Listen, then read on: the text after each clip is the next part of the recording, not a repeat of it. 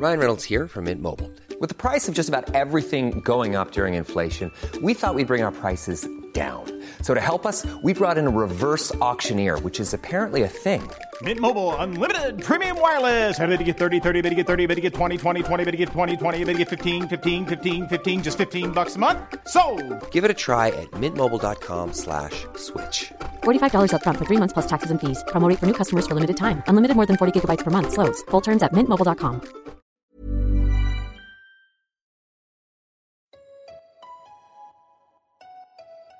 Why does making friends as an adult feel so What hard? should I wear on a first what the date? hell is a form? But that Why hookup is was buying my not first good. home what do I want my life to look like in five years? We, want to know too. Since 2012, the Every Girl has been an online destination to help women around the world achieve the life of their dreams. Now, we're excited to bring you the same inspiring content with the Every Girl podcast. Welcome to another episode of the Every Girl podcast. It is Josie here. I know the feeling all too well of sitting in a gynecologist's office feeling anxious and stressed or even kind of embarrassed. Maybe I don't feel heard or listened to, and then I end up leaving feeling a lot more confused or stressed out than when I came in. I know that feeling. I felt it many times before. But optimal health and education around health is our right. And especially as women, it is so critical that we feel fully educated and empowered in our bodies. So I wanted to have a gynecologist come on the podcast to answer all of your questions that maybe you haven't found the right answers to, or maybe you feel too embarrassed to ask because we've all been there too. So we pulled all of you on Instagram for questions that you would want to ask a gynecologist, but maybe you're too embarrassed to ask, or maybe you haven't found the right answers that clicked with you. And all of your questions came pouring in. We received dozens and dozens of responses pleading for help with painful periods or asking for clarification over a lot of fertility confusion. I want you to know that I listened to and resonated with and read every single one of your questions, and I feel you. Health can feel so scary, and it's easy to feel alone or not listened to, not heard when it comes to our healthcare. But I, along with today's guest, are here to change that. Our guest today is Dr. Lyndsey Harper, an OBGYN based in Dallas, Texas, and a fellow of the American Congress of Obstetricians and Gynecologists. She's also a founder of Rosy, an app and media platform that offers personalized solutions for sexual wellness. I've been trying Rosy myself for the past few weeks, by the way, and I am obsessed with it. We need more like this. Dr. Lyndsey was named one of Forbes' top 53 women disrupting healthcare. So you know I picked the right doctor because we are all about a little disruption. We could not get to all of your questions, but we covered a lot. And yes, they were all the subjects that you might be too embarrassed to ask about from the 411 on discharge to when you should really start asking questions about fertility. I also ask her all of your personal questions from, you know, everything from preventing pregnancy to labiaplasties and squirting. Yeah, we really go there. The purpose of this Q&A is to make you feel empowered to take charge of your own health and to get rid of some of the shame and misinformation around female sexual and reproductive wellness. Obviously, this is not intended to be medical advice. Dr. Lyndsey states multiple times in this episode how critical it is to find a doctor that you trust and to work with them for an individual, personalized approach because everybody is different.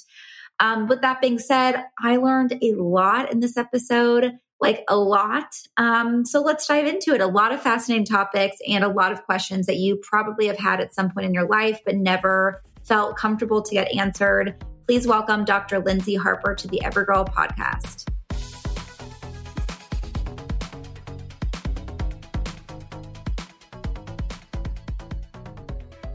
Dr. Lyndsey, thank you so much for joining us, especially in this very busy, busy time, busy week, spring break coming up for you. So thank you for being here.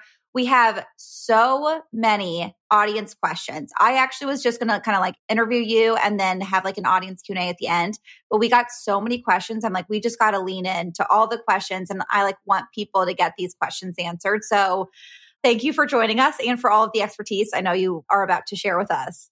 Absolutely. I'm so glad to be here. And this is like one of my favorite things to do. So thanks for having me. I appreciate it. So I really wanted this conversation to be very much focused around maybe those like questions that people either are like too embarrassed to ask their gynecologist or you know, they just maybe like don't even know to be seeking answers to. So there's a lot of very fascinating questions that a lot of them I'm like, I have never even thought of that on my own. So I'm very excited to hear all of your answers to these. Let's dive right in because there's so much. Um, I want to start with period health because it's a topic that we talk about a lot on this podcast. We've talked about cycle syncing and different phases of hormones. So we've talked about periods often, um, but there are a lot of questions that I think people feel feel very confused about and are not sure where to get answers from. So first question, someone writes in. My cramps are sometimes so bad, I'm doubled over in pain. I've been dealing with it for years. Should I bring it up to my doctor? I'm afraid that I will just be dismissed. I feel like I have to walk in with a game plan. On a similar vein, someone else says, How can I advocate more for my bad period symptoms? Mine are very painful. I have huge blood clots. I've tried many doctors, but don't feel heard. So maybe if you could talk on the normalcy of, of period symptoms and also how to advocate for yourself with your when it comes to someone's doctor. Absolutely. Gosh, two such important things, right? I think that when we grow up as young girls, as young women, and then as women, we are kind of taught like there's just a lot of things that go along with being a woman that you kind of get over. You know what I mean? And I think period pain and just period, just everything in general is like kind of like a suck it up mentality, unfortunately. And I think we maybe are past that message down from the women that came before us because that's the message that they were told by their you know other family members or healthcare providers.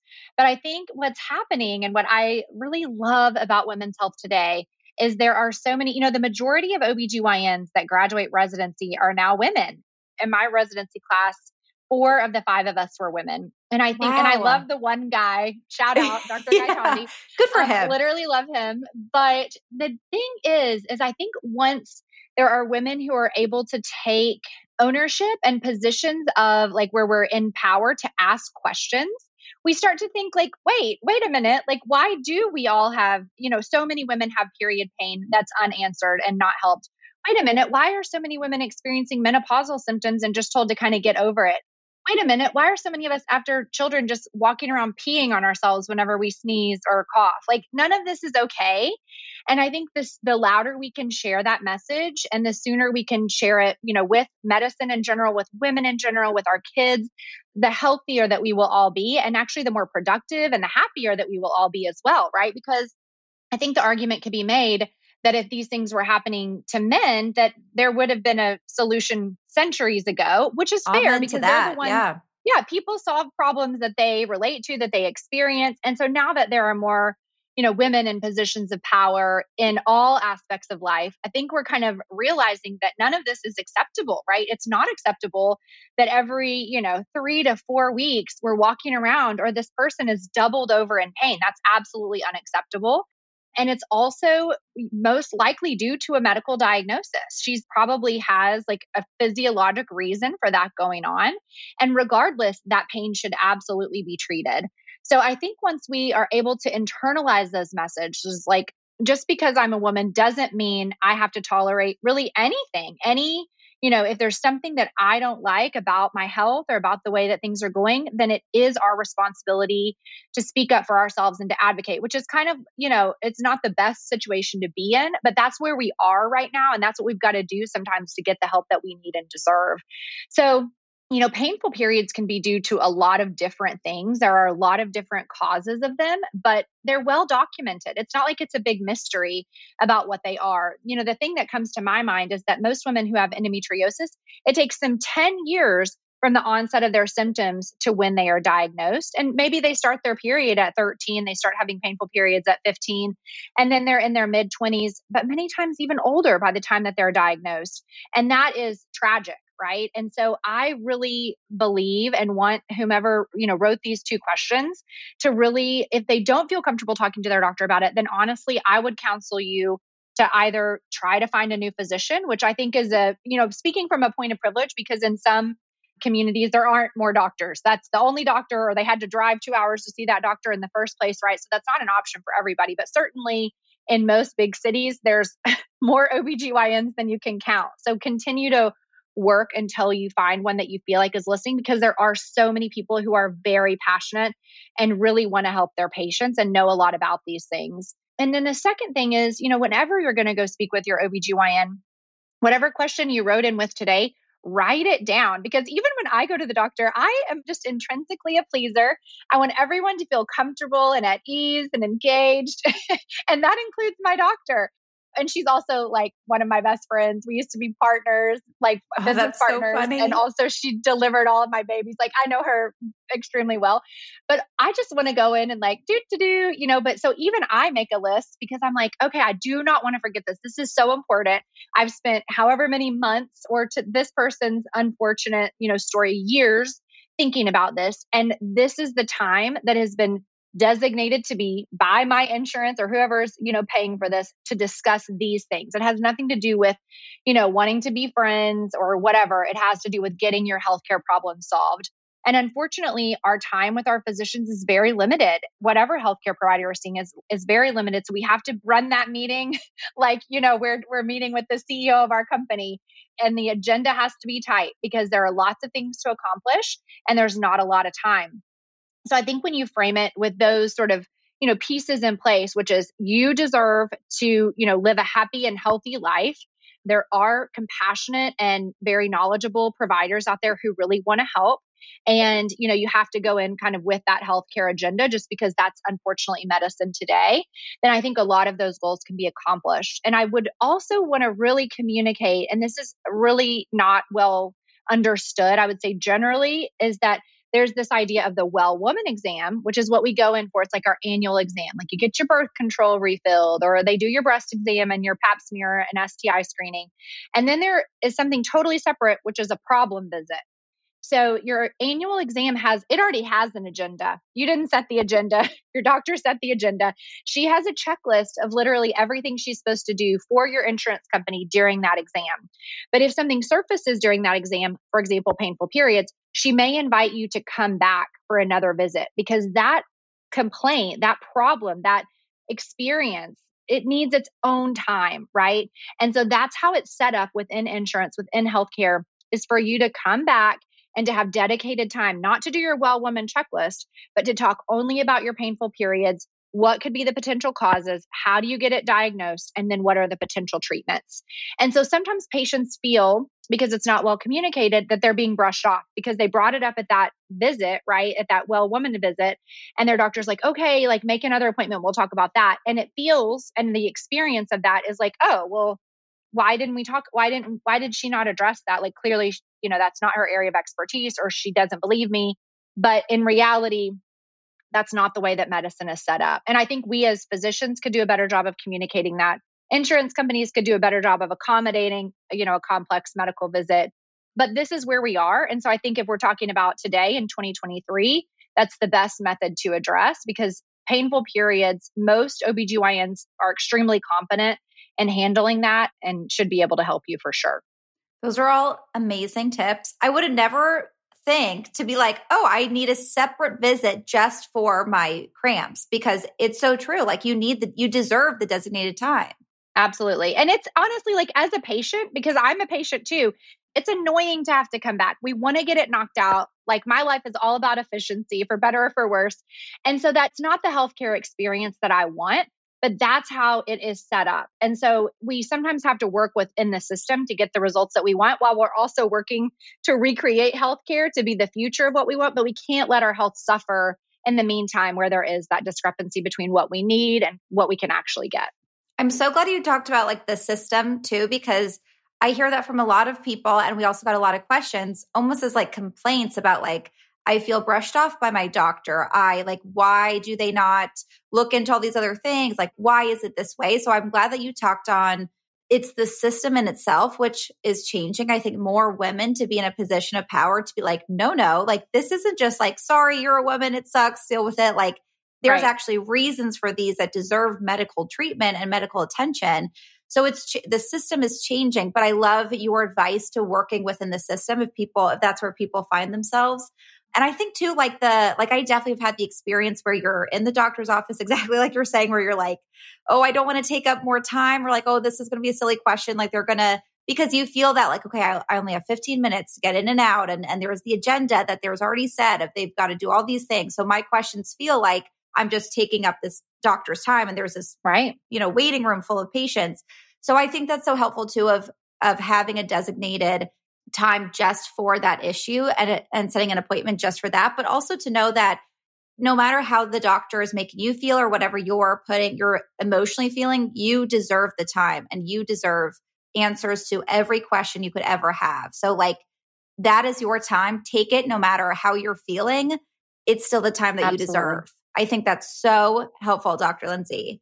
Ah, well, I'm glad that you think that it's helpful. I tend to have long answers to short questions, but I am extremely passionate about women's health. And also, there are so many other physicians who are extremely passionate about it. And we really just kind of have to connect those dots, you know, because women need more and physicians want to do more. It's just how do we work together to really get that accomplished? And there's a lot of moving pieces, but that's so helpful for people in the system to actually take control of their health.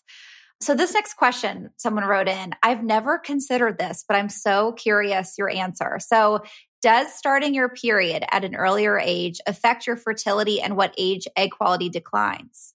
Such a good question. So the what we do know is that the age at which you start your period does likely affect the age at which you complete your periods or, or the onset of menopause. But there's also a lot of genetics at play, right? So while when we look at a large population, if you start younger, you might go into menopause a little younger. We also know that there are women whose moms started younger and, you know, stayed having regular periods before menopause longer. So it's really hard to make a generalization apply to an individual person because there are so many variances. But the, the short answer is yes, that likely the sooner you start your period, that might correlate with a earlier menopause. But there are lots of variations within that very generic statement, which may make it not apply to an individual person. Okay. Oh, that's interesting. So, for example, like if someone got their period for the first time when they were like seven, eight, nine, kind of like the er, quote earlier ages, should they be more concerned about checking their fertility? And likewise, if someone who got their period when they're 15, 16, 17, be like, oh, I'm good till I'm 45. You know, I, I have a lot of time. Like, is that how you determine fertility or no? No. And the reason why is because fertility is such a big deal, right? And we would, the last thing we'd want to do is be like, oh, you're fine. And then you're not fine because there's nothing else to do. Like that's, that window is closed. And then that's, unless you want to use an egg donor, you know, or something like that, which is obviously always on the table. But to me, it's like if I'm in that position, I told my husband on our first date that I wanted to have babies and lots of them. so for me, like fertility is like, it was very, very important. And if someone, had made a generalization to me, which I really don't love when we do in medicine, and said, You're going to be good. Like, you didn't start till you were 14. You're going to be good. Like, don't worry, Lyndsey. And then something wasn't good. I would have been devastated, right? So, what we have to do is we can have this general body of scientific knowledge, but when it comes to each of us as individuals, there are genetic factors at play, there are environmental factors at play, there are medical factors at play, like to our last, you know, question, endometriosis, fibroids. There are, you know, so many pieces of the puzzle go into you know, creating a new life that grows inside of our body. Like it's insane. I always talk to my kids, I'm like, and to patients too.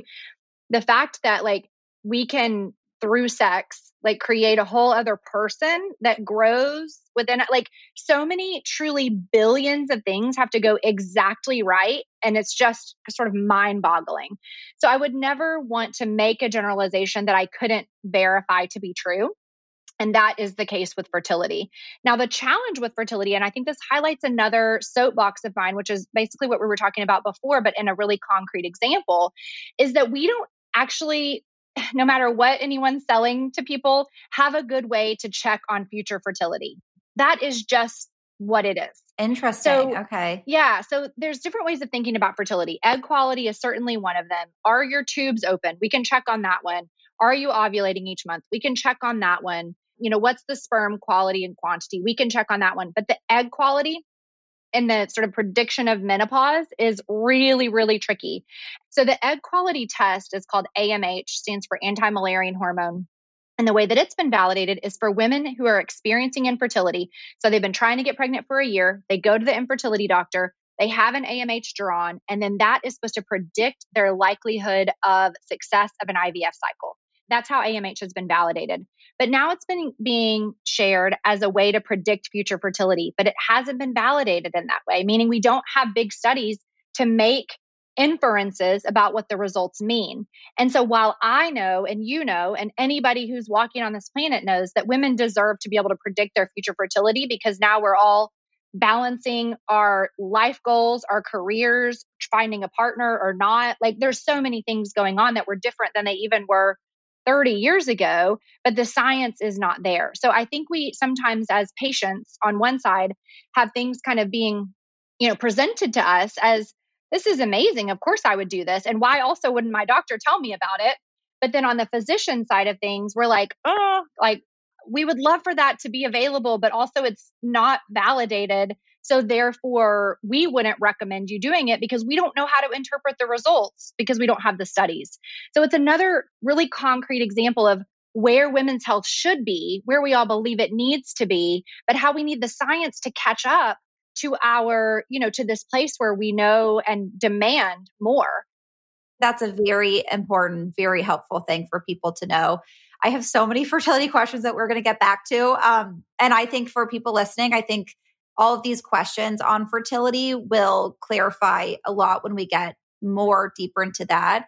Going back to like period related, period health questions, talk to me about discharge. What's normal yes. and what is abnormal?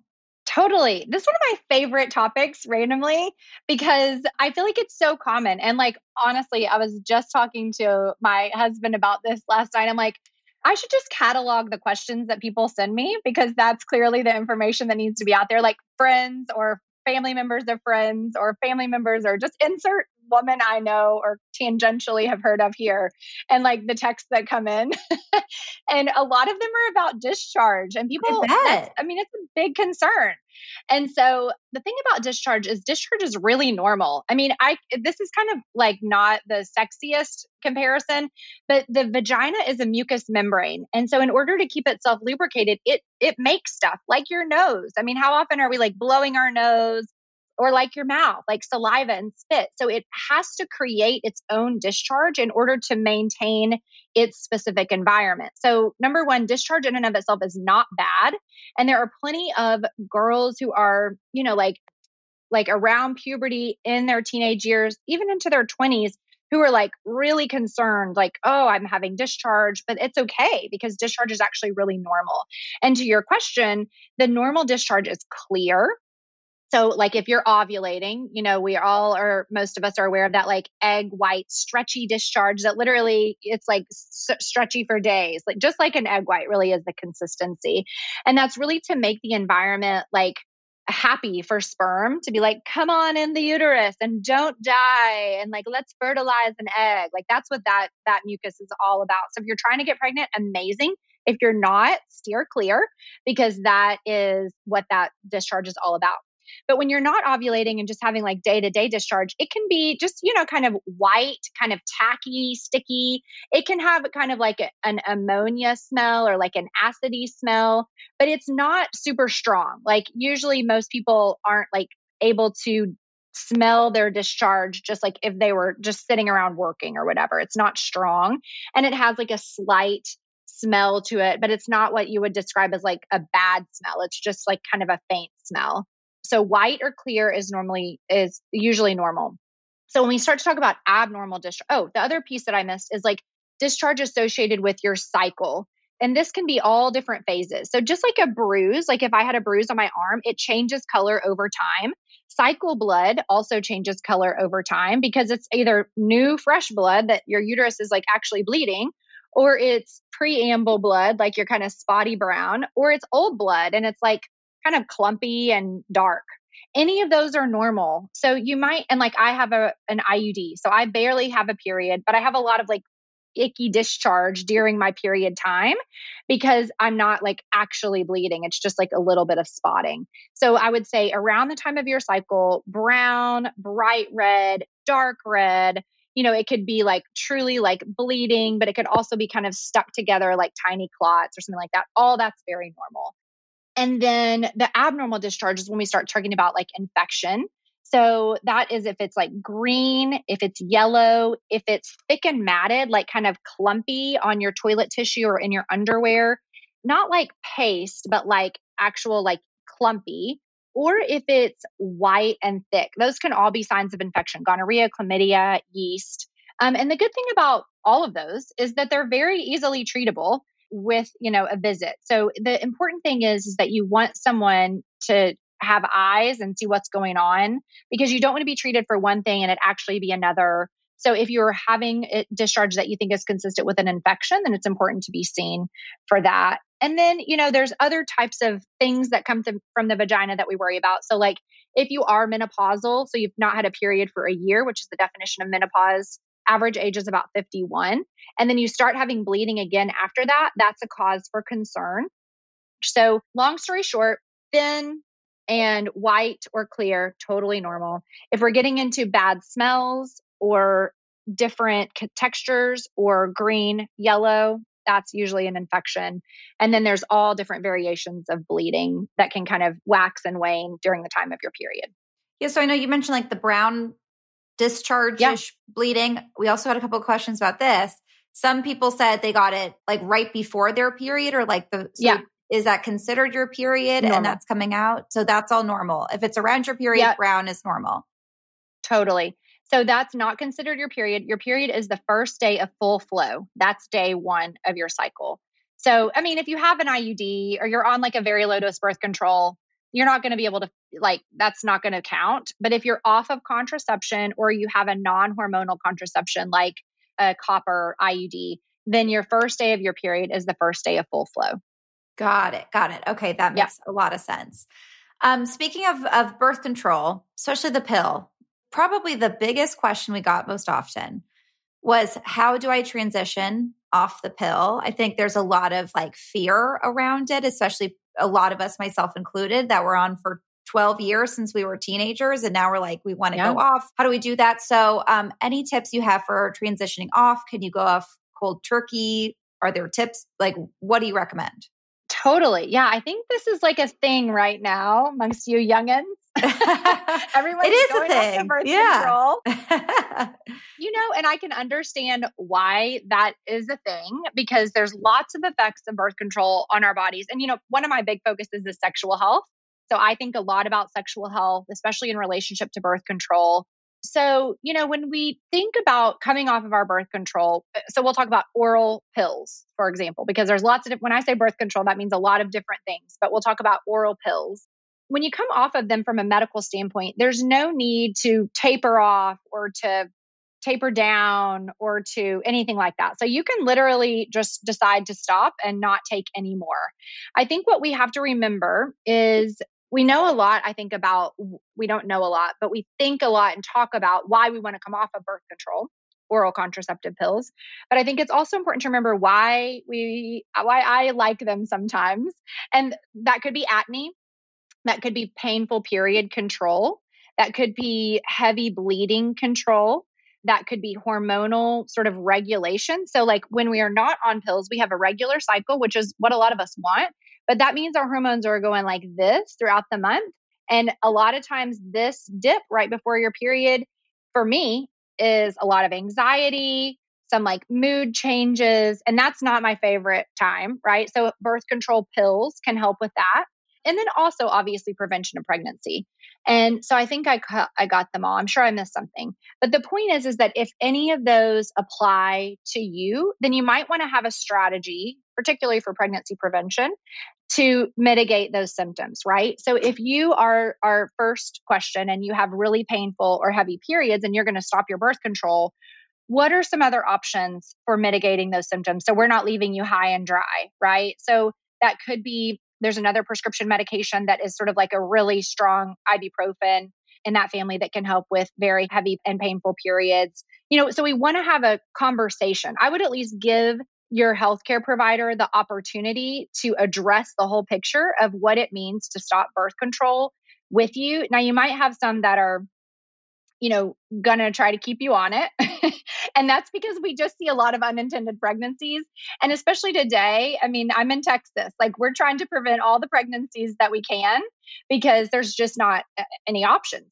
And so that is, you know, it's like on one hand, it's like the pill, we don't know as much as we should about it. But on the other hand, it like gave us as women the opportunity to go to work and change the world for ourselves. Right. And so, like, how do we balance that objective because we don't want to we don't want that taken away from us but also like how can we be more thoughtful about the ways that we're preventing pregnancy or these other symptoms and once again i was having a conversation with this the other day i'm like birth control is amazing and has given us so much in our lives, but it's kind of a big hammer for a relatively small nail or or or lots of small nails. You know, we start to your point patients who are 13 on contraception even though birth control even though they don't need birth control, they need period control or they need acne control or they need hormone control.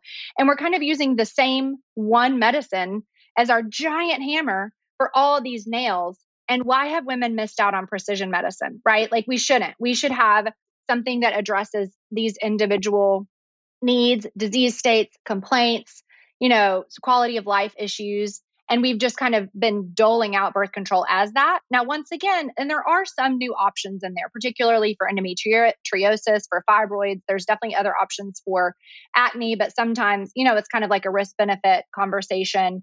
And then you know, so I think we're not as far as we want to be, but we do have to understand while there may be pros of coming off of contraception, there are also cons. And how do we how do we deal with those in a responsible way that helps us accomplish the goals of living sort of healthier and more balanced lives and doesn't work against us in one of those other areas. Mm-hmm. I think that's great advice to like look into why did you start the pill in the first place? What are yeah. those goals? And then having a game plan with your provider. I think that's a, a great, Absolutely. amazing advice.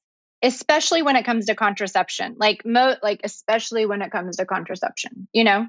Yes. Yeah. Okay. I, I was going to ask you about that next. So, are there, I want to say, like non-hormonal ways to prevent yeah. pregnancy? Like, what do you recommend for someone who's like, I don't want the pill, the pills mess me up, or I don't like it, or whatever. Yeah. Maybe the IUD, not a fan of, doesn't work for my body, whatever. Are there other ways that you recommend pregnancy prevention? Yes. So, you know, first and foremost, it's important for and I know so many so many gynecologists love this conversation because we we know that it can be so empowering for someone to find the right contraception for them. So there are a lot of people super passionate about this. So all pills are not created the same, right? So if someone's it, it takes someone a, often, you know, a couple of tries to kind of find a pill that works for them. But if you're like all done pills, been there, done that, then we talk about those long acting reversible contraceptives or LARCs is what we call them in the OBGYN community. So that includes IUDs. And there are different types of hormonal IUDs. And then there's also a copper IUD that doesn't have any hormones in it. So, you know, it'd be helpful in that conversation to understand like which IUD have you tried? Did you want to try this other kind because it doesn't have any hormones in it? But then what are the pros and cons of that type of contraception? Oh, and then there's also the arm implant, right? It has hormones in it. And how might we understand how that could affect our body in a good or you know negative way while in addition to preventing pregnancy and then there's also all the barrier method methods right there's condoms there's a new birth control that goes in the vagina before sex it's like a it, I want to say cream, but it's not a cream. It's like a it's like a mixed up. It's like a gel, solution. right? I just heard of that. It's a yeah. gel. Thank you. I couldn't find the word gel, and it really acts as like a you know that as we were talking about the cervical um, mucus earlier from the discharge makes it a happy environment this makes it a not happy environment for sperm. But what we what's important and what i would do if we were in my office is i would get out my trusty chart of how effective all of these things are at preventing pregnancy right? So that's you know they kind of go from the most effective is just um, having your tubes tied or removed and that's on the on the table too and i know that that's been a huge there's been a huge boom of that kind of since the overturn of roe because people are like i know i don't want to have kids. Why am i what's the big deal here you know? So that's always it's always an option but it's one that can't be reversed or shouldn't be thought of as being able to be reversed and i think that's something very important to communicate because once you know you make the decision to have your tubes tied the options become very limited for achieving pregnancy in the future. And then there's long acting reversibles then there's pills and then there's the barrier method so that's condoms. These aren't technically barrier methods, but that new vaginal medication, um, spermicide. And so, you know, it's there's options which are always good, but none of them are perfect. There's not a right method for every person, but the important thing to know is kind of what those are and and maybe the next one that you might want to try. And then if it fails, what's your plan in that situation as well? Someone asked, how often is too often to take plan B? Speaking of plans.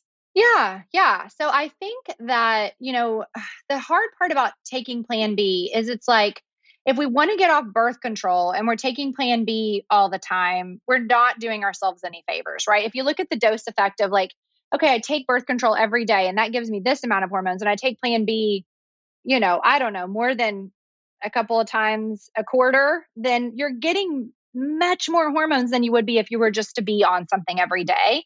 And so I would look at that like tactic as being much more disruptive to your reproductive system, to your hormones, and kind of working against probably what the person was trying to do in the first place. Does that make sense? Yeah. So we don't know is the right, or maybe I don't know is the right answer. Like I haven't looked into the data about like how often is too often to take plan B.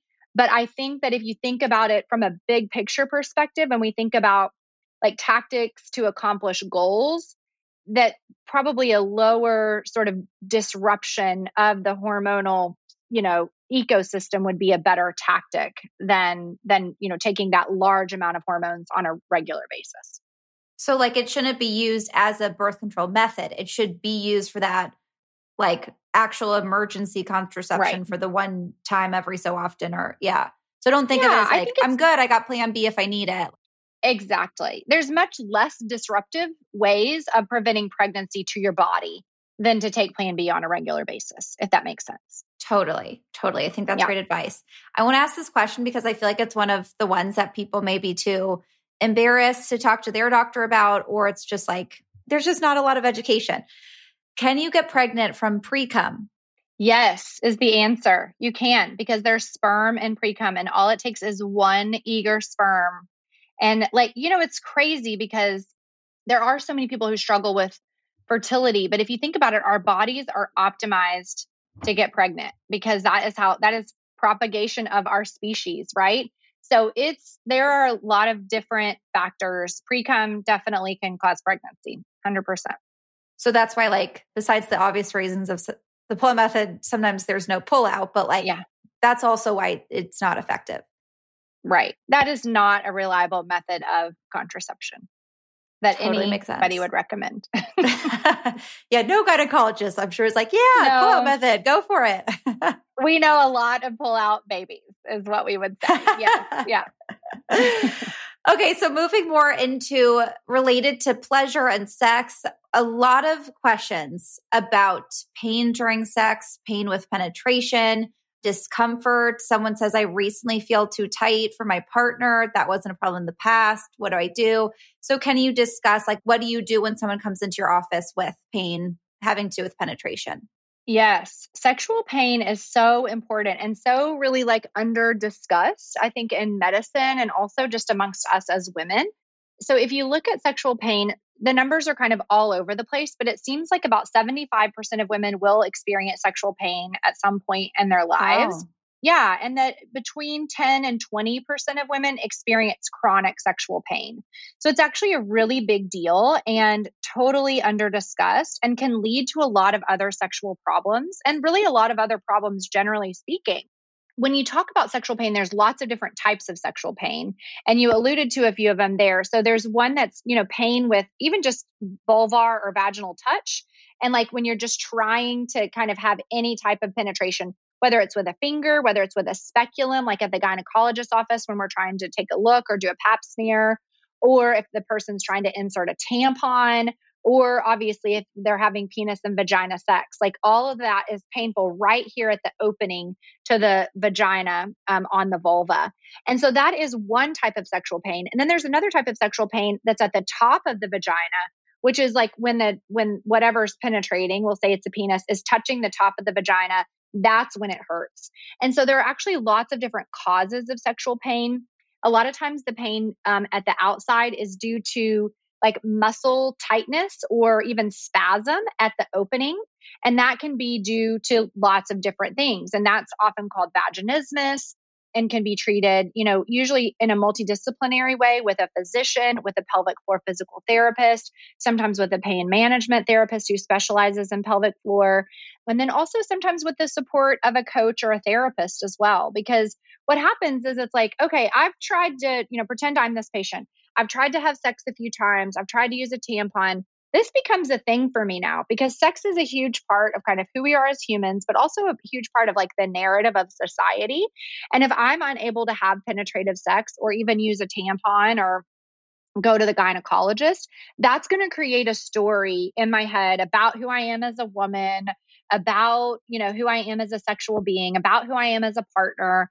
And that usually has gone on for a long time because this onsets a lot of times, you know, from the very beginning of whenever maybe you're trying to put a tampon in or you're trying to have sex for the first time. And so we really try to work as a multidisciplinary team to kind of fix whatever is the physical problem, um, support the pain while we're fixing the physical problem, and then also try to rewrite the story about who you are as a person, who you are as a partner, who you are as a sexual being. And, you know, it's worth it because so many women go through life with that pain forever and it really takes a toll on them as individuals and their relationships as well so it's important to me to discuss how common that is but also how there are evidence-based treatments to get help with people who are really knowledgeable about it now the deeper pain can be from lots of things i would say the thing we think about most often is endometriosis it could also be due to a bladder um, problem. It could be due to a bowel problem like IBS or chronic constipation or Crohn's. It could be due to fibroids, which are benign, non cancerous growths in the uterus, which take the uterus from being the size of a fist and it can get kind of really big. So, whenever you're having sex against the cervix, then it puts pressure on that larger uterus. It can be due to pregnancy, it can be due to ovulation. It can be due to pelvic inflammatory disease, which is an infection in the uterus and tubes, and um, maybe even in the abdomen from an STD. Um, so, there's lots of different causes of pelvic and sexual pain but it's really important to try to get it figured out because the longer you go with sexual pain, the bigger of a negative effect it can have kind of on all aspects of your life, particularly sexual desire. And that's something really important. Like, if would do you want, like, does it sound exciting to you to go and stick your hand in a fire? No, because you learned at a very young age that that was a bad idea and you want to protect yourself from being harmed. So, if a woman or a person generally is having sexual pain, they do not want to have sex. They do not want to be intimate. They don't want to even kind of broach that because it's an uncomfortable space for them. So it can really lead to a lot of sort of snowball effects that start from a primary treatable issue. But because we don't talk about these things, because we as physicians aren't as well trained as we should be about these things, then it can lead to lifetimes of you know negative bigger effects that are unnecessary and a huge part of like the work that I do is to try to untangle that on the patient side and on the physician side as well. That's such a good point about the emotional and mental and even like relationship you have to sex and how important it is obviously for your physical body but also that emotional and mental component too that's so important so bottom line like talk Absolutely. to your doctor about it and find the root cause because you everyone deserves pleasure 100%. It's the World Health Organization says that it's a fundamental human right, and it is. And I think we agree with that. We just have a hard time connecting the dots from that belief to like putting that in action because we have not totally. been taught how to talk about sex. We don't know who we can talk to it about. Like, and physicians feel the same way. Like, most of them don't ask their patients about this stuff because they are concerned about how their patients will perceive them.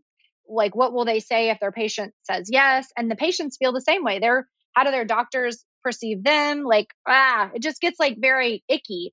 And the same happens in relationships too where we want to and we know we should be able to talk to our partners about sex but we try and maybe we become empowered with conversations with our girlfriends or you know whatever but the words are just it's hard for the words to come out and i've seen it happen over and over and we just have to do a better job as a society with you know using words like vulva and orgasm and vagina and pleasure because that way, whenever we get in those conversations, we have access to that line of thinking and conversation so we can communicate what it is we need, what it is we deserve, and as part of our overall healthcare experience, which is something I'm so passionate about. We understand that that's the case for men, right?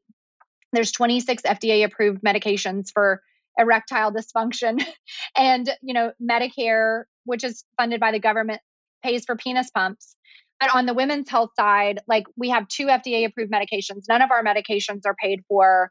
It's just there's a huge discrepancy with how we understand men's sexual health as part of their overall health and where we've placed women's sexual health as part of our overall health. And there's a lot of work to be done to make that you know a little more equitable.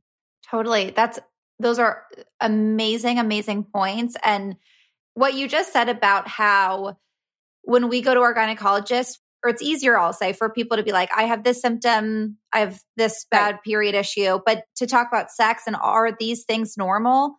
Can I get pregnant from pre cum? I mean, that like people right. don't feel uncomfortable talking to even their doctor about it because you're exactly what you're saying. We do not see sexual health as being the same thing as health. What it is. Like it's an essential it piece of it.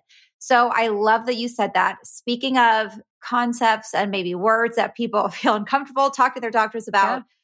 why does squirting happen? And is it normal? Yeah. If so, how much? So there's a lot of controversy about squirting, right? So even in the sexual health field, which I'm fully entrenched in, there are like full on debates at our conferences about squirting. and some people are like, it's a real thing. It's from this gland, you know, and other people are like, it's pee. And then these people are like, we tested it. It's not pee. And then these people are like, I don't believe you. So it is, even in like the science world, it is fraught with controversy. I think most people believe that it's a thing and that just like you know men there is like this well we already know this this is scientific fact that during women's orga- orgasm that the pelvic floor contracts right? And that some types of orgasm meaning contractions in certain areas can squeeze on this specific gland and cause squirting to happen.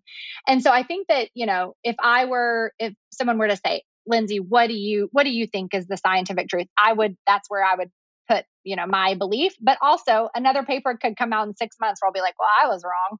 You know, so this is definitely like female orgasm, generally speaking, is a very understudied field. Um, as well as, you know, we just mapped the full anatomy of the clitoris like, you know, 15 years ago. It's just, it's unbelievable. And, you know, women and our physicians are still calling vulvas, vaginas, anything you can see on the outside is a vulva. So everybody fix that now. So it's, you know, there's a lot still left to be done. And unfortunately, squirting is one of those topics that comes up all the time and patients have so many questions about, but we have way more questions than we do answers. You know, I think that what's the normal amount is really also very hard to say. It's usually, you know, a, a teaspoon, two teaspoons, something like that. It's not like it's the bed, but I think that once again, there's just like so much we don't know about it. And also, like the sexual response is a little bit complex, meaning people have different responses to pleasure and the release that is experienced with orgasm. I think while it's helpful to know the science behind it, I don't think in terms of a sexual experience, we have to be experiencing it from a scientific perspective, right? Good it's like, point. Yeah. Yeah. It's like, let's experience pleasure. Let's figure out what feels good to us. Let's try to communicate that to our partners. And let's like come from a place of curiosity and like joy and, you know, fun rather than like, ah, what is happening? Is this normal? You know, and that's normal because we we don't want to be abnormal, but also we want to get to a place in a relationship where we can, you know, kind of feel free to explore the way our bodies respond, whatever that might be. I love that point. That's so true. Like, let's just, you know, obviously, if it's causing you pain or discomfort or there's, right, then sure, we want to change that. But if it's, if you're just all in your head about what's normal, what's not, maybe we move away from that and just experience the pleasure and how our bodies want to feel right. it. Exactly. So I love that. Yes. I love yes. that. Great. So I want to go back into fertility because it's obviously a huge topic. And another question we got time and time again was what should I be doing for my fertility? For example, someone says that they're 30 years old, they're not planning on having kids anytime soon, but they want children eventually. What should they do? Someone else says they want to start trying in a year. Should they, they be doing anything now? So going back to that big fertility conversation, if having a pregnancy is a goal for someone in the future, are there anything that they should be doing now or starting to look into? Yeah, such a great question. I mean, and this, you know, all of these answers for me as a physician, I have to go back to what do we know from a science perspective? What have there been studies on that we could reproduce and we come up with the same results kind of over and over? And so some of those things are really just optimizing your lifestyle, which is such a boring answer because it's the same answer for everything, but it's just true. And so some of those things include never like not smoking. We know like hands down that smoking is terrible for your fertility and also just your health generally, but specifically for your egg quality and also sperm quality. So we're going to put away the cigarettes. We don't have a ton of data on marijuana, but it doesn't seem to be positive for fertility. So I would also stop smoking marijuana or whatever to eating gummies and also not i would just recommend just let's not do nicotine or drugs. Like that's not a good idea. In terms of alcohol you know there's tons of data about alcohol generally speaking and it goes back and forth. Everyone's like yes one glass of wine is great for my health and then the next article you read and it's like actually zero alcohol is amount is how much you you can have and be healthy. So i would say you know and i've always counseled my patients that if you're thinking about getting pregnant within the next few months moderation is the key. Like i wouldn't be like you know, going to Vegas anytime soon. Or if you are, let's practice moderation. But, you know, and certainly not like if you think you may be pregnant, things like that. And I also get a lot of questions about, well, if I am pregnant, how much alcohol is safe? And so we can go into all that if you want to, but it's going to be a boring answer. then the other things are just being leading a healthy lifestyle how much movement are you getting and it's movement in a in a healthy range right we don't want to be really like training for a marathon that doesn't help with ovulation or you know really hitting it hard but we also don't want to be what we call in medicine sedentary which means i sit at my computer for 10 hours a day and then i move over to the couch right? We need to have movement in our lives and hopefully it's on you know a regular basis kind of peppered throughout the day but there's no hard and fast like number in terms of like steps or something like that. We just want to be lead, leading an active lifestyle and then, of course, there's diet and making sure you're getting plenty of um, vitamins and minerals and protein from the diet that you're eating. And that will sort of set your body. Oh, the last thing I forgot to mention is stress. Stress is, you know, part of all of our lives, especially if we are probably, you know, trying to improve ourselves and thinking about getting pregnant. There's, it's probably low likelihood that you're not stressed. But as much as you can do to mitigate it, prioritize sleep over you know, whatever else. Like if your goal is I'm going to, you know, want to have a pregnancy in 6 months to a year, these are the types of things you can be doing to try to optimize that. Um, and it's always better to get your nutrition through your food rather than through vitamins, but vitamins also aren't harmful. So, you know, something that that people can consider. So, those are the things. But I would also want to, you know, have like a if you are taking contraception or you have a long-acting reversible contraception, you might want to have a game plan around that. Usually you need that out for, you know, I would usually counsel my patients 2 months prior to trying to get pregnant. It doesn't they don't need much longer than that to kind of get back to their regular cycles if they were having regular cycles, which is an important point because a lot of us start oral contraception or LARCs for irregular periods. And then we go off of it and our irregular periods resume. And that can be a fertility challenge. So if you were having irregular periods before, then that may be a conversation you want to have with your provider because it might take you a little longer or you might need a little extra, you know, help in terms of ovulation to become pregnant. The next question, I guess the next kind of step in this that I'm curious about is I feel like turning 30 for women it yeah. feels like this scary age.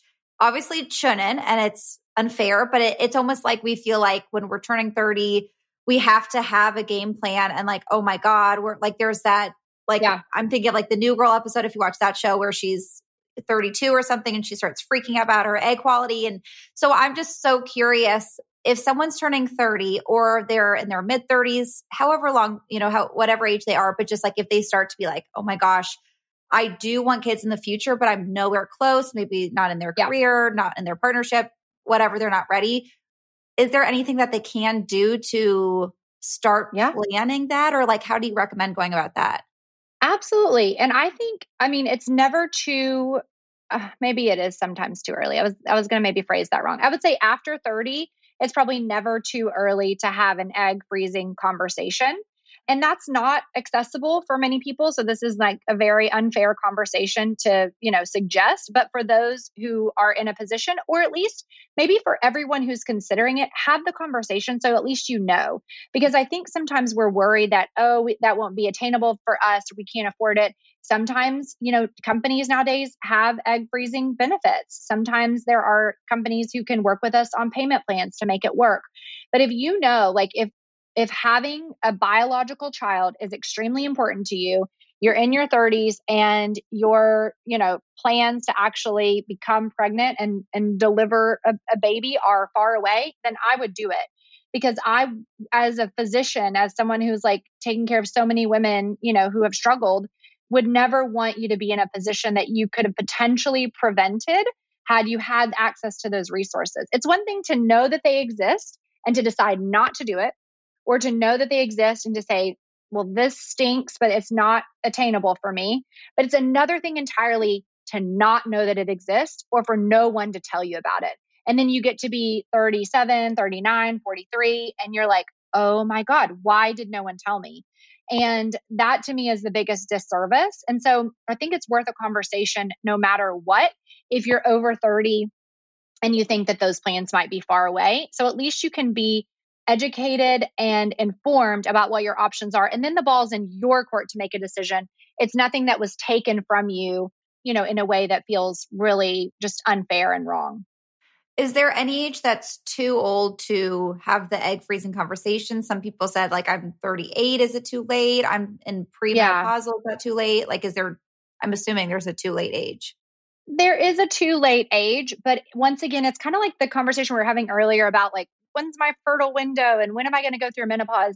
It's really hard to make a generalization. I would say this the, the younger the better, the older the worse. But there's not like a you're too old. There may be within a particular practice, but there's not necessarily like as a widely accepted. I would say if your periods are irregular and you think it's because of perimenopause, that's not going to probably you know get a good quality egg. But once again i'm a person on a podcast. I have no idea who you are. Please check with your doctor. You know what i mean? Yeah. so like i would t- I would counsel everyone to get that individualized conversation so that they can really know what is a possibility for them and not you know some narrative that may or may not apply to them. No, I think that's so helpful. And and there might be like the the people that were asking these questions about am I too late to freeze my eggs. I think that in itself of like every body is different, every situation is different. Right. So go talk to your doctor is helpful. Whereas, you know, someone might have been like, oh, I've heard that anything after 35 is your right. in that geriatric pregnancy. So I so I've lost my window anyway. So there's no hope in trying. So I think just the right. statement of everything is different, every situation is different. Go talk to your doctor about your options in your body is in itself a very helpful answer people need to hear for sure. Okay, I know we're already at an hour and I have so many more questions, but I would love to to wrap up with some kind of just like more like rapid fire questions about vaginal health because we got some interesting sure. questions here. Okay, this is a big question. I know a lot of people out there listening will need to hear. Someone wrote, "I got an irregular pap smear and I'm terrified. What do they really mean and how common are they?" Yes, they are so common. They're usually caused by HPV, which is a sexually transmitted virus for which there is a vaccination. We should all be vaccinated. And that can, over time, potentially, rarely transform into cervical cancer. So, HPV is ubiquitous, meaning it's everywhere. Almost everyone has it at some point in their lives or another. Everyone has abnormal PAPs. They freak people out. And most of the time, they're no big deal at all. But I tell, I bet you if you asked five of your friends, four of them have had an abnormal pap smear at some point or another. Okay, I was going to ask that. How many people typically They're have so it? So common. The vast majority of women do. Okay, interesting. Is it true that I heard this myth? I don't know if this is true or not. If you have have penetrative sex the day before you get a Pap smear, that it can cause an abnormal result. Is that true or not true? I mean, it's possible, but also there's a lot of other things that are possible that can cause an abnormal result. But I wouldn't say that like penetrative sex causes an HPV positive test on your pap smear where there wouldn't have been one otherwise, or it okay. causes, it can cause like the lowest level of abnormality, which we call ASCUS. But it's not something that I would like worry or talk or think a lot about. Okay. That is very yeah. helpful. I love that answer. Yes.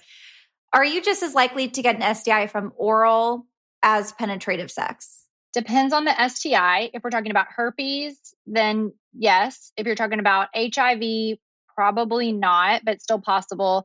Gonorrhea and chlamydia can get really funny places like the eye and even other places, but less likely. So it's probably less likely with the exception of herpes, but still want to be careful, you know, be tested regularly, ask that your partners are tested regularly, and, you know, be a mini gynecologist and do it, do a quick exam. See what you see.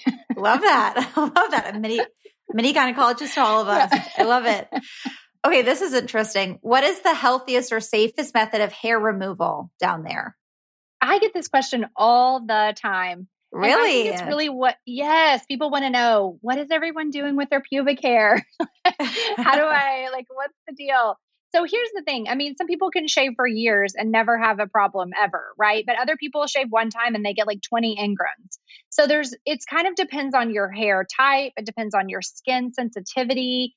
There's also waxing. I mean, I can't wax my eyebrows because my skin is so sensitive. So I've I've never ever once waxed my vulva because I'm scared to death. And then obviously there's laser hair removal, which, you know, not all laser technicians are created equal, but some women get great results with that. I would just make sure you're going to like a really reputable place. You might want to steer clear of like, you know, really good deals on laser therapy on your vulva because that might not go how you want it to go. So, you know, it's really what works best for you. There is a whole other movement of like, leave your pubic hair alone, don't shave it. I mean, the thing is, it's like, I want everyone to do what makes them feel sexy, what makes them feel amazing. And so there's no like right or wrong answer, but, and you also don't have to do anything. Do gynecologists ever, because I'm going to ask this because I know a lot of people are thinking this, do they ever think like, oh, this patient didn't shave or like, oh, it's patchy Never. or literally not one saying time. that. yes people are like do the craziest things for their they're like put on some scented lotion or like you know one one patient like put did some glitter art one time you know and i'm like wow extra and yeah. thank you but also like yeah. i'm here as a doctor like i'm going to be examining you and it's it's like if it's like asking a dermatologist if they care if their patient is bald or has a full head of hair it literally yeah. does not matter it's like it's not a thing and it doesn't matter at all I definitely have had those moments where I've said to my gynecologist, like, "Oh, sorry, I didn't shave." I'm like, I'm "Why so do they sorry. care?" Yeah. Like, they don't care. or like, I apologize. Yeah, they they don't yeah, care. That's, they don't care. That. no. Okay, the last question I want to end on is related to, I guess, like the anatomy or the aesthetic of the vulva. We got yeah. some questions about, you know, do some women's clitorises poke out more than others? Some questions about how common labiaplasties are. So, can you just speak on? Again, going back to that word we hate, which is normal, but like when it comes yeah. to the appearance and the aesthetic of vulva, what is normal? Yeah. Yes, this is such a good question. I love it so much because I think what we we don't get to see a lot of vulvas unless you're a gynecologist. You know, you see like right. just porn vulvas, right? And porn vulvas often have had like uh, labiaplasty or they've been like digitally altered to you know be this this vulva that none of us have. And so like here's the thing. Oftentimes the labia minora which are the small lips that don't have hair can be uneven. One of them can hang down. The labia majora like we talked about all different types of hair. There's been some great i would say vulva art in the past you know few years where you can really look and see oh my god like they're not all porn vulvas. And there's one that looks like mine, and that seems totally normal.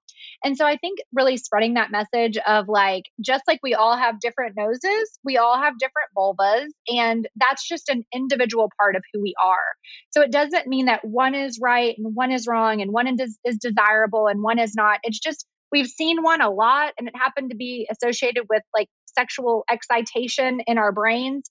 And so we've kind of been habituated to this, just like we've been habituated to certain versions of beauty and thinness and X, you know, XYZ, et cetera, et cetera, all the way down. So I think when we think about it kind of as a feminist issue like that, then we can reframe like, hey, my vulva's rocks. And unless there's something that's functional, like I have had patients in the past, like you're like, I can't wear jeans because my vulva hang down and that is painful. Or I had a patient who was a horse, or like an equestrian, and her vulva were interfering with her riding. So if there's like a functional problem, those are people who need labiaplasty. And, you know, in terms of the size of the clitoris, the clitoris actually becomes engorged with, er-, with like when we experience erection, just like men do. And so it is a, a, an erectile tissue. So when we are aroused, the clitoris gets more blood flow and it expands and you know pulsates and becomes aroused just like men's penises do. And so there are normal variations in the size of the clitoris. A clitoris there are certain ones that are like you measure them as the gynecologist and you're like hmm, this is outside of the normal variation. And so then you may that may be something to look into. So if that's something that you're that's bothering you could always ask your gynecologist. She can take a look or he can take a look and say this is actually within the normal range or hey this is something we should look into. So i think if you're concerned once again, you got to talk to your doctor. But if it's purely an aesthetic concern, it may be worth reframing and saying, hey, like I'm part of changing the narrative for women and our sexual health. And because of that, I'm not going to fake orgasms and I'm going to like be proud of my vulva the way that it is. And I'm going to, you know, ch- communicate to my partner that 85% of women have orgasms through clitoral stimulation. And these are, these are my charges. Then I think you can live like empowered in that message. Alternatively, like, you know, if you want to have plastic surgery, that's also your prerogative. And no one's here to like shame you about that or whatever. I would just be very careful because you're operate you're getting a surgery on sexual tissue, which can affect your sexual function and your experience of pleasure. So, you know, it's not a very straightforward conversation and one you want to be really informed about and make the decision really carefully. Would you say that in porn, labiaplasty is like extremely common? Like that's how they get to look kind of one way?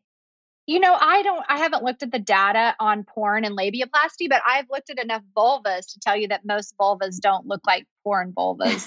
So I don't know. Answer. It's yeah. not really a study, but it's like my. It's experience. your own study. Yeah. no, that I think that's helpful because that's, like you said, that's where most women are getting their idea of this is how vulvas are supposed to look. Mine doesn't look like that. So just to hear it's okay that your vulva looks like yours that's great advice. That's a great answer. Dr. Lyndsey, thank you for sharing all of your amazing expertise. This was so wonderful. And I think you cleared up so much misconceptions and myths and concerns for people. So thank you so much for being here and talking to me. It was so fun. Yay, completely my pleasure. Appreciate the opportunity and really you, you know, being passionate about spreading this information to everybody who's listening. So thanks so much. But wait, before you go, do you want to win a three month gold membership to the Rosy app?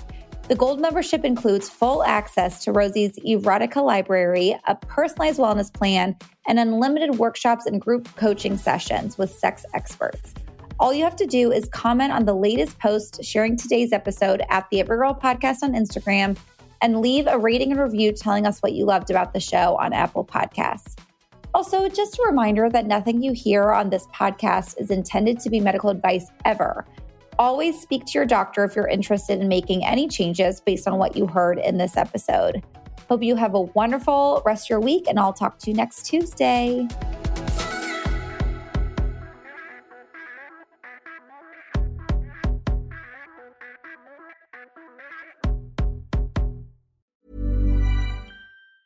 Planning for your next trip? Elevate your travel style with Quince. Quince has all the jet setting essentials you'll want for your next getaway, like European linen, premium luggage options, buttery soft Italian leather bags, and so much more. And is all priced at 50 to 80% less than similar brands. Plus, Quince only works with factories that use safe and ethical manufacturing practices. Pack your bags with high-quality essentials you'll be wearing for vacations to come with Quince. Go to quince.com/pack for free shipping and 365-day returns.